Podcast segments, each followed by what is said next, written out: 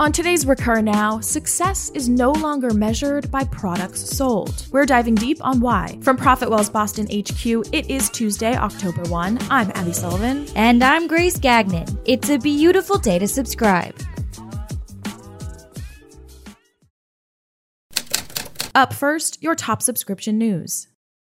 Recurly raises $19.5 million to boost subscription revenue with machine learning. And Medium drops an article on why product marketing plays a critical role as a translation layer. For more info on these headlines, check your subscriber newsletter. If you're not on the list, sign up to get daily episodes delivered at recurnow.com. Over to Abby with your extended headlines. Beyond Pricing raises a cool 42 million to tell you what to charge on Airbnb. It's no secret we're pricing fanatics, so we're digging this one big time. And Josh Constine from TechCrunch can attest. Most people just guess how to price, especially with their vacation rental, based on minimum research or using something like Airbnb's suggestions that really just want to maximize their own revenue. Beyond Pricing aligns itself with homeowners, taking 1% of bookings to optimize their rates on a daily basis. It now handles more than 150,000 listings with Airbnb. Here's how it works you connect your Airbnb and other vacation rental platforms or your own rental calendar. Beyond Pricing scours all the platforms for what similar homes charge, their vacancy rates, what hotels are charging, historic and current demand fluctuations, airline info, weather, you name it. You can view charts of prices in your neighborhood or nearby hotels and adjust the base and minimum rates. Then, Beyond Pricing automatically applies its daily rates to your listing or lets you export them to start earning the most possible, essentially providing people with the technology big hotel chains use. It costs just 1% to earn people 10 to 40% more. Now we understand how Beyond Pricing low key raised 2 mil in 2016, announcing now a whopping 42.5 Series A. Simply genius. Christian Owens, founder and CEO of Paddle, releases a piece on Forbes regarding Stripe's recent valuation. At 35 billion, the tech world is undoubtedly buzzing. Last week we touched on Stripe, a company that enables commerce across the internet, and its 250 mil round of funding. Apparently, some have considered 35 bill an overvaluation, but Owens says no way. He makes a super solid argument with the data to back it, weaving in competitor numbers and revenue. Add to it the growing number of additional services Stripe is adding, loans, capital, Radar, a fraud product, card issuing. And you start to get a picture for how this massive portfolio of customers and diverse offering of products, which can be upsold and cross-sold, make for a healthy business and why 35 billion seems pretty dang fair. And that perhaps enabling commerce in the age of the internet is more important than many think. And now Grace goes deep on the retail revival.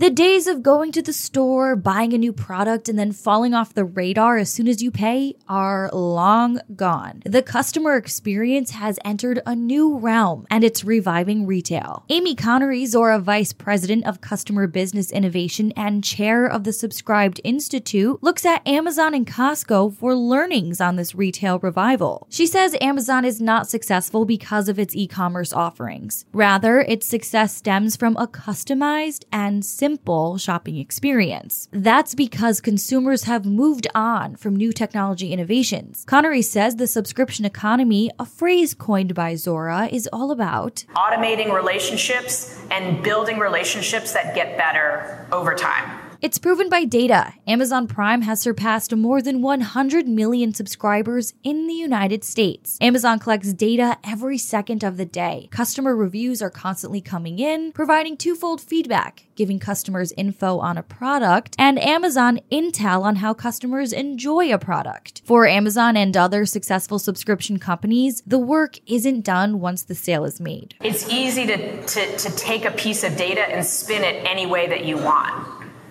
you can tell any story you want with data. And so I, as someone who've, who've spent my career in data, have always gone back to people. How do people feel about that? And fortunately, in the subscription economy, for all of us, it's about people.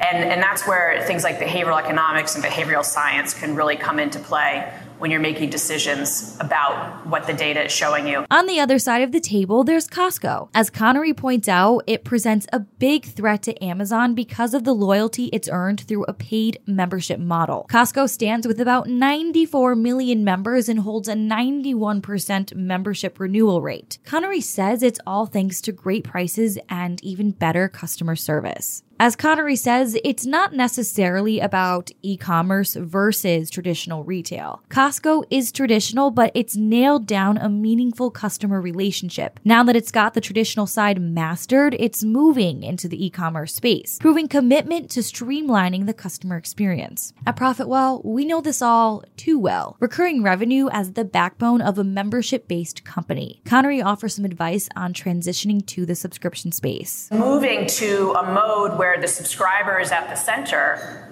requires a lot of changes within your organization requires a lot of changes in your channel requires changes in your innovation department changes in marketing changes how you sell changes in how you represent the value that it is that you provide out to the world.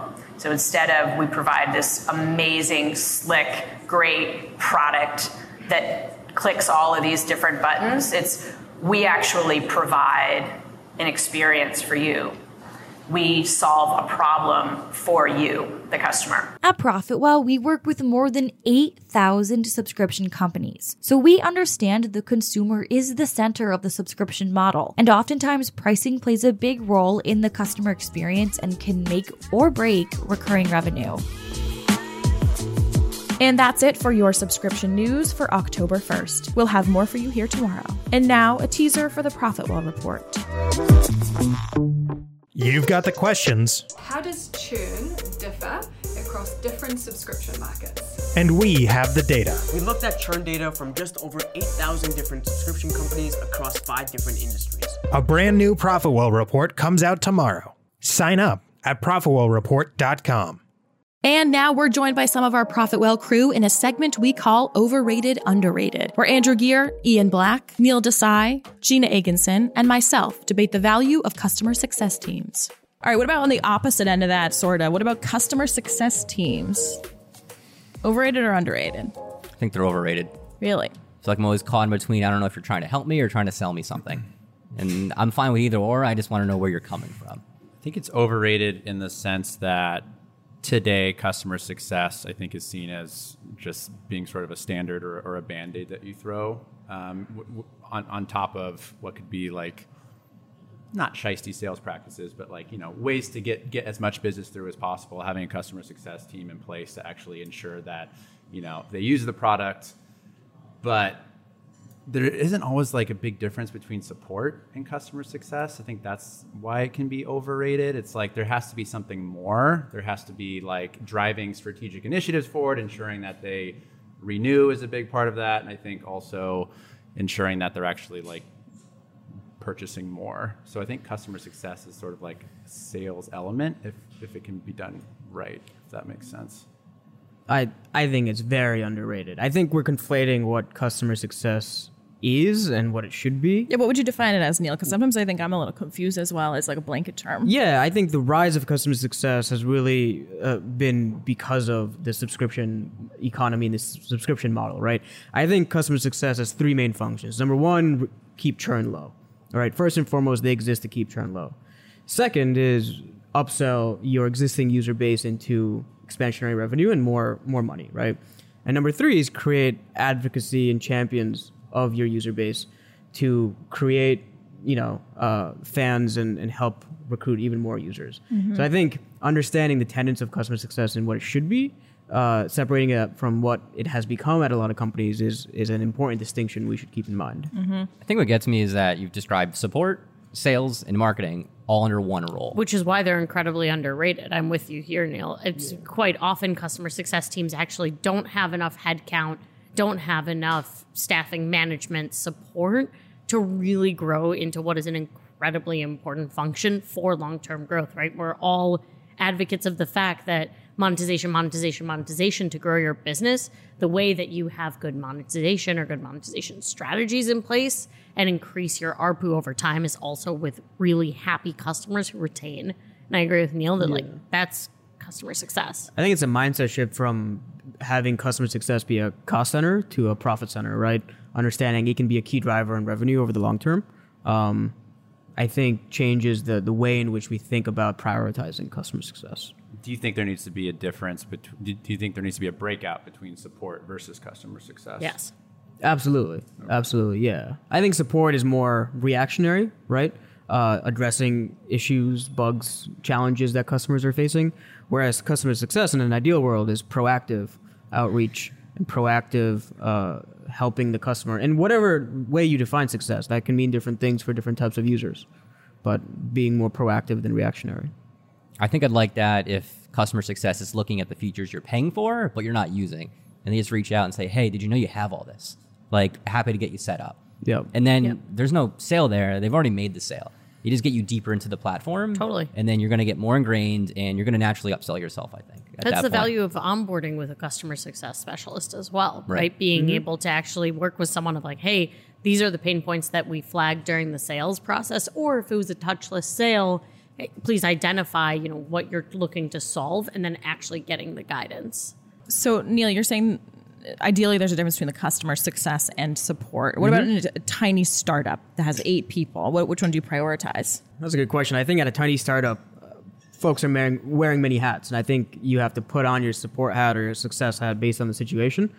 Um, you know, I think there are times on the product team over at Profitwell where we're wearing all three hats at once, right?